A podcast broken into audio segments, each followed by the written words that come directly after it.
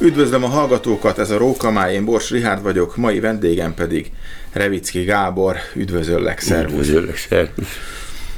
Ugye korábban a magyar erdők nagykövetének, most pedig a magyar vadászok nagykövetének kértek fel Miként kerültél kapcsolatba természettel, vadászattal?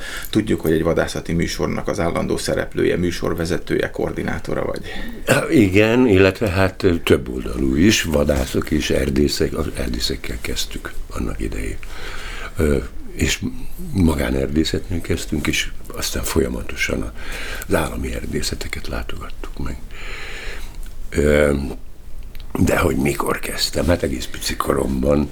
Mint ahogy az általában majdnem mindenkinél így van. Tatabányán ö, születtem, és ugye a helyzet az adott volt, mert bizony nagyon szegény korszakban, 1949-ben születtem, és 53-ig Tatabánya új városban laktunk, aztán többször is visszaköltöztünk, nagyon sok helyen laktunk, és miután nem voltak játékaink pici gyerekként, tehát kreatívnak kellett, és mi magunknak kellett elkészíteni mindent, ami ilyen játékra szükségünk volt. Két helyet jártunk állandóan, az által eret, által eret, ami akkor még szabályozatlan volt, és csodálatos halakat lehetett benne fogni. A, be, a magyarófa veszőket azt út közbe vágtuk, szilon zsinort használtunk, mert nem volt más, csak szilon ez egy cseh csehszlovák zsinór volt, meg, meg a horgok is.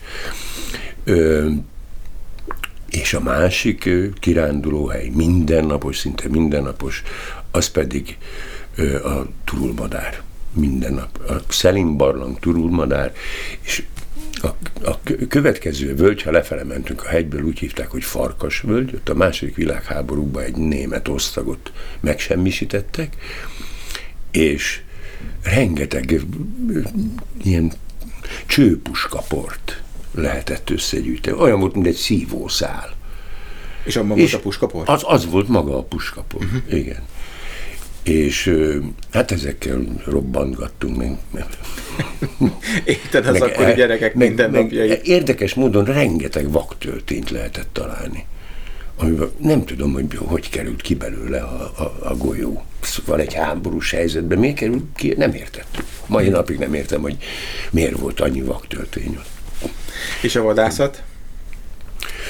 A, például az első ilyen élményem nagyon pici koromban volt egy olyan tél, amikor méteres hó volt a gerecsén, és nappal megolvasztotta a tetejét, éjjel pedig megfagyott, és rettenetes élvezet volt rajta sétálni, és akkor egyszer csak beszakadtunk, és, egy, és találtam egy őzikét, egy megfagyott őzikét. És mindjárt föltettem a szánkomra, és bevittem a megyei tanács ajtaja elé. Tudtam, hogy nem vihetem haza, és ezért oda tettem. Mint ahogy egyébként, amikor sok puskaport szedtünk, az meg a rendőrségnek a főbejáratánál tettem le egy zacskóba. Tehát mindig ilyen érzésem volt, hogy vannak szabályok, van, amit nem szabad megszegni. Tehát a, a másik pedig a rendőrségnek, a tatabányai rendőrségnek volt egy koron kilövő állomása. És azt is meglátogattuk így télen, hát szórakoztunk, lövöldöztük a korongokat, be is kellett aztán később menni a rendőrségre. igen. Viszont azért bocsájtottak meg, mert már ismertük, láttuk többször az erdőben a szórókat. És tele voltak kukoricával, meg búzával. És mi megraktunk ilyen kis zacskókákat, és a szánkóval elvittük a szóróhelyekre, és etettük télen az állatokat. És ezért bocsátott meg a rendőrség, hogy jó, eltörtünk néhány korongot, vagy ellőtünk, de azért segítettünk abban, amit egyébként ők is tesznek. Hiszen akkoriban még a rendőrségnek és a honvédségnek külön vadászterületei voltak. El voltak kerítve egymástól. Hát forgattunk úgy, hogy a vértesbe kellett mennünk, a helyszín ott volt, és hajnalba Ugye például sárga autóval mentünk, zsigulival, ami szigorúan tilos, mert hajnalban neki repülnek a madarak. Rá, kattan. Kopog, kopog az autó, annyi madár repül rá, nem szabad hajnalba sárga autóval menni. De ez új, ezt még én sem tudtam. Vonza, igen, hajnalba a madarat.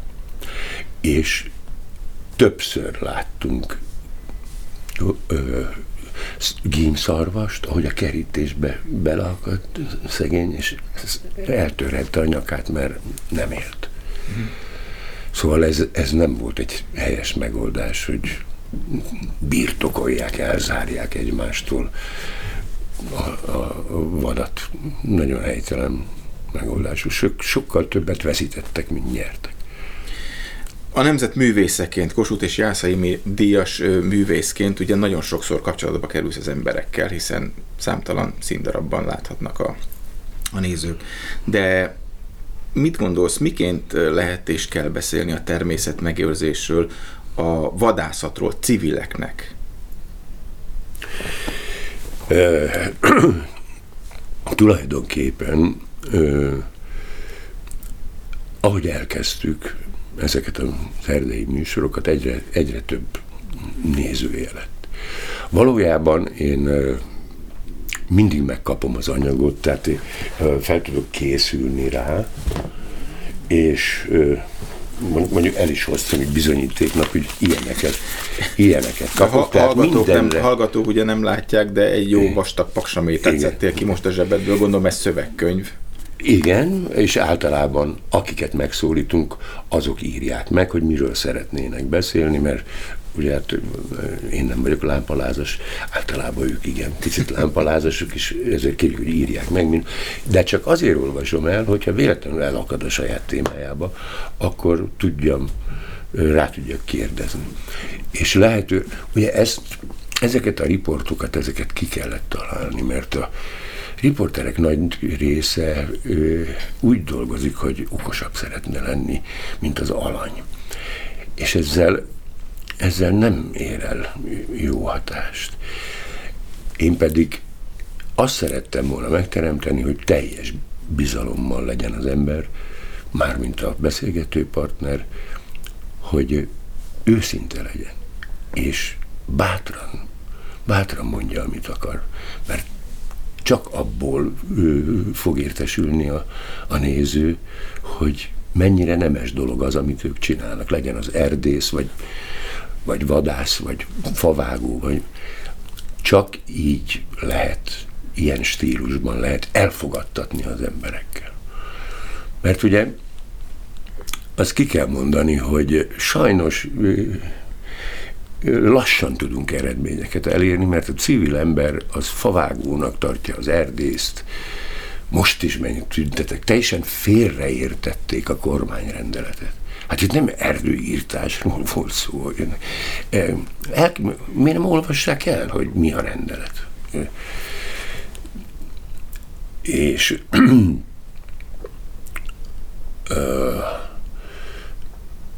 na, most egy picit elakadtam. Semmi gond. A, tehát a civilekkel való kapcsolattartás, ugye ez a... Igen, igen. Tehát a, a, az erdészek, erdészetről is ugye legyen teljes ismeretük. Tehát, hogyha az erdész úgy tud nyilatkozni, ahogy az előbb elmondtam, akkor őszintén fog beszélni, és az őszintessége meg tudja ragadni a nézőt, és, és sokkal hatékonyabb lesz a műsor a vadászatról is, ugye hát meg kell ismertetni a vadgazdasággal. Azért röviden mindig azt szoktam mondani, hogyha valaki fel van háborodva a vadászaton, nem, nézd, ha két évig nem lőnék ki a vaddisznókat, akkor te nem tudnál mit enni.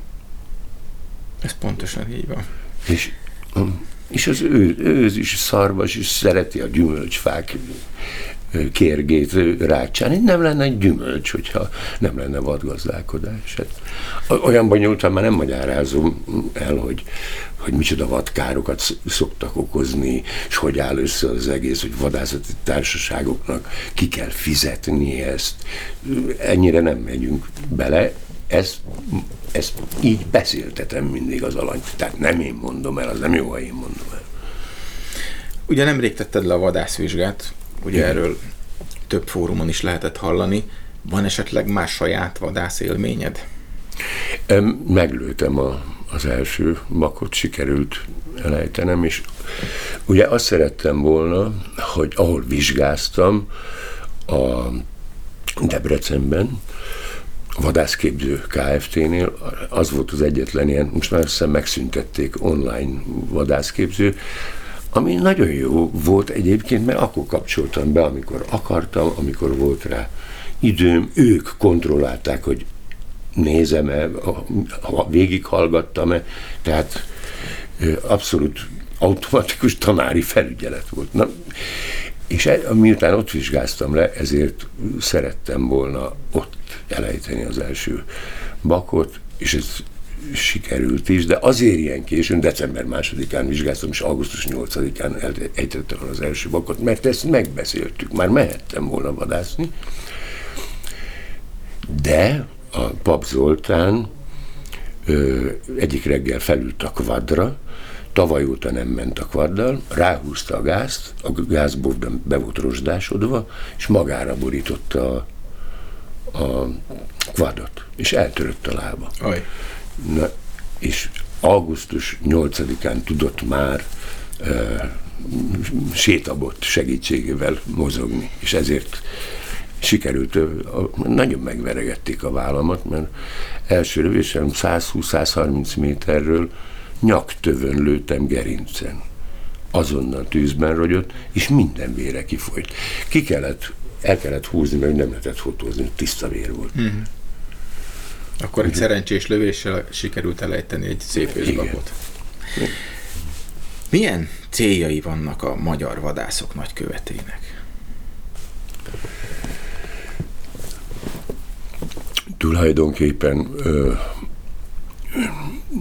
nekünk ilyen köztes kapcsolatnak kellene lenni, én szerintem. A, a vadászati vezetők, a vadászok, erdészek, és a civilek között. És mindegyiket meghallgatni. És a, a vezetőknek is rajtunk keresztül értesülni kell, hogy hogy hatnak bizonyos szabályok, a, akiknek el kell viselni ezeket a szigorításokat. Mert ugye elég sok szigorítás történik most is, és folyton változik, változik a vadászati törvény. Ugye hát ezek a szigorítások mind-mind az előrehaladást jelentik, és azt gondolod, hogy, hogy egy kvázi kapocsként, egy szócsőként tudnád ezt a nagyköveti munkát kiterjeszteni? Hát azon kívül, hogy tovább is népszerűsítem a, a vadászatot, hogy milyen neves és rendkívül fontos dolog ez. Ezen kívül még erre gondoltam.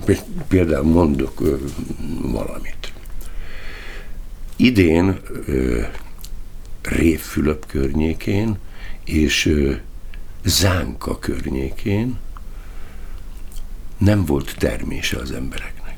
Senkinek nem volt termése, mert a Balatonba élnek a vaddisznók, a nádasba, egész nap ott vannak, és csak éjszaka mennek ki, amikor már tilos rájuk vadászni. Például, ez ugye az ötletem, én létrehoznék egy, mint a készenlétiek, egy vadász kommandót, akiknek éjjellátó távcsövőt engedélyeznék. De nem egy embernek, hanem tizenötnek.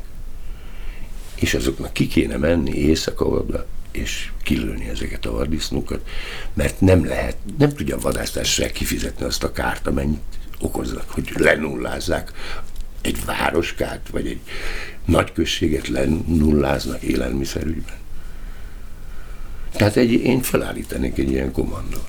Tehát egyfajta vadkár elhárító tevékenységnek a, az előrelépését szorgalmaznak. Igen, igen. Én örülök, hogy beszélgettünk. Köszönöm szépen, hogy eljöttél hozzánk.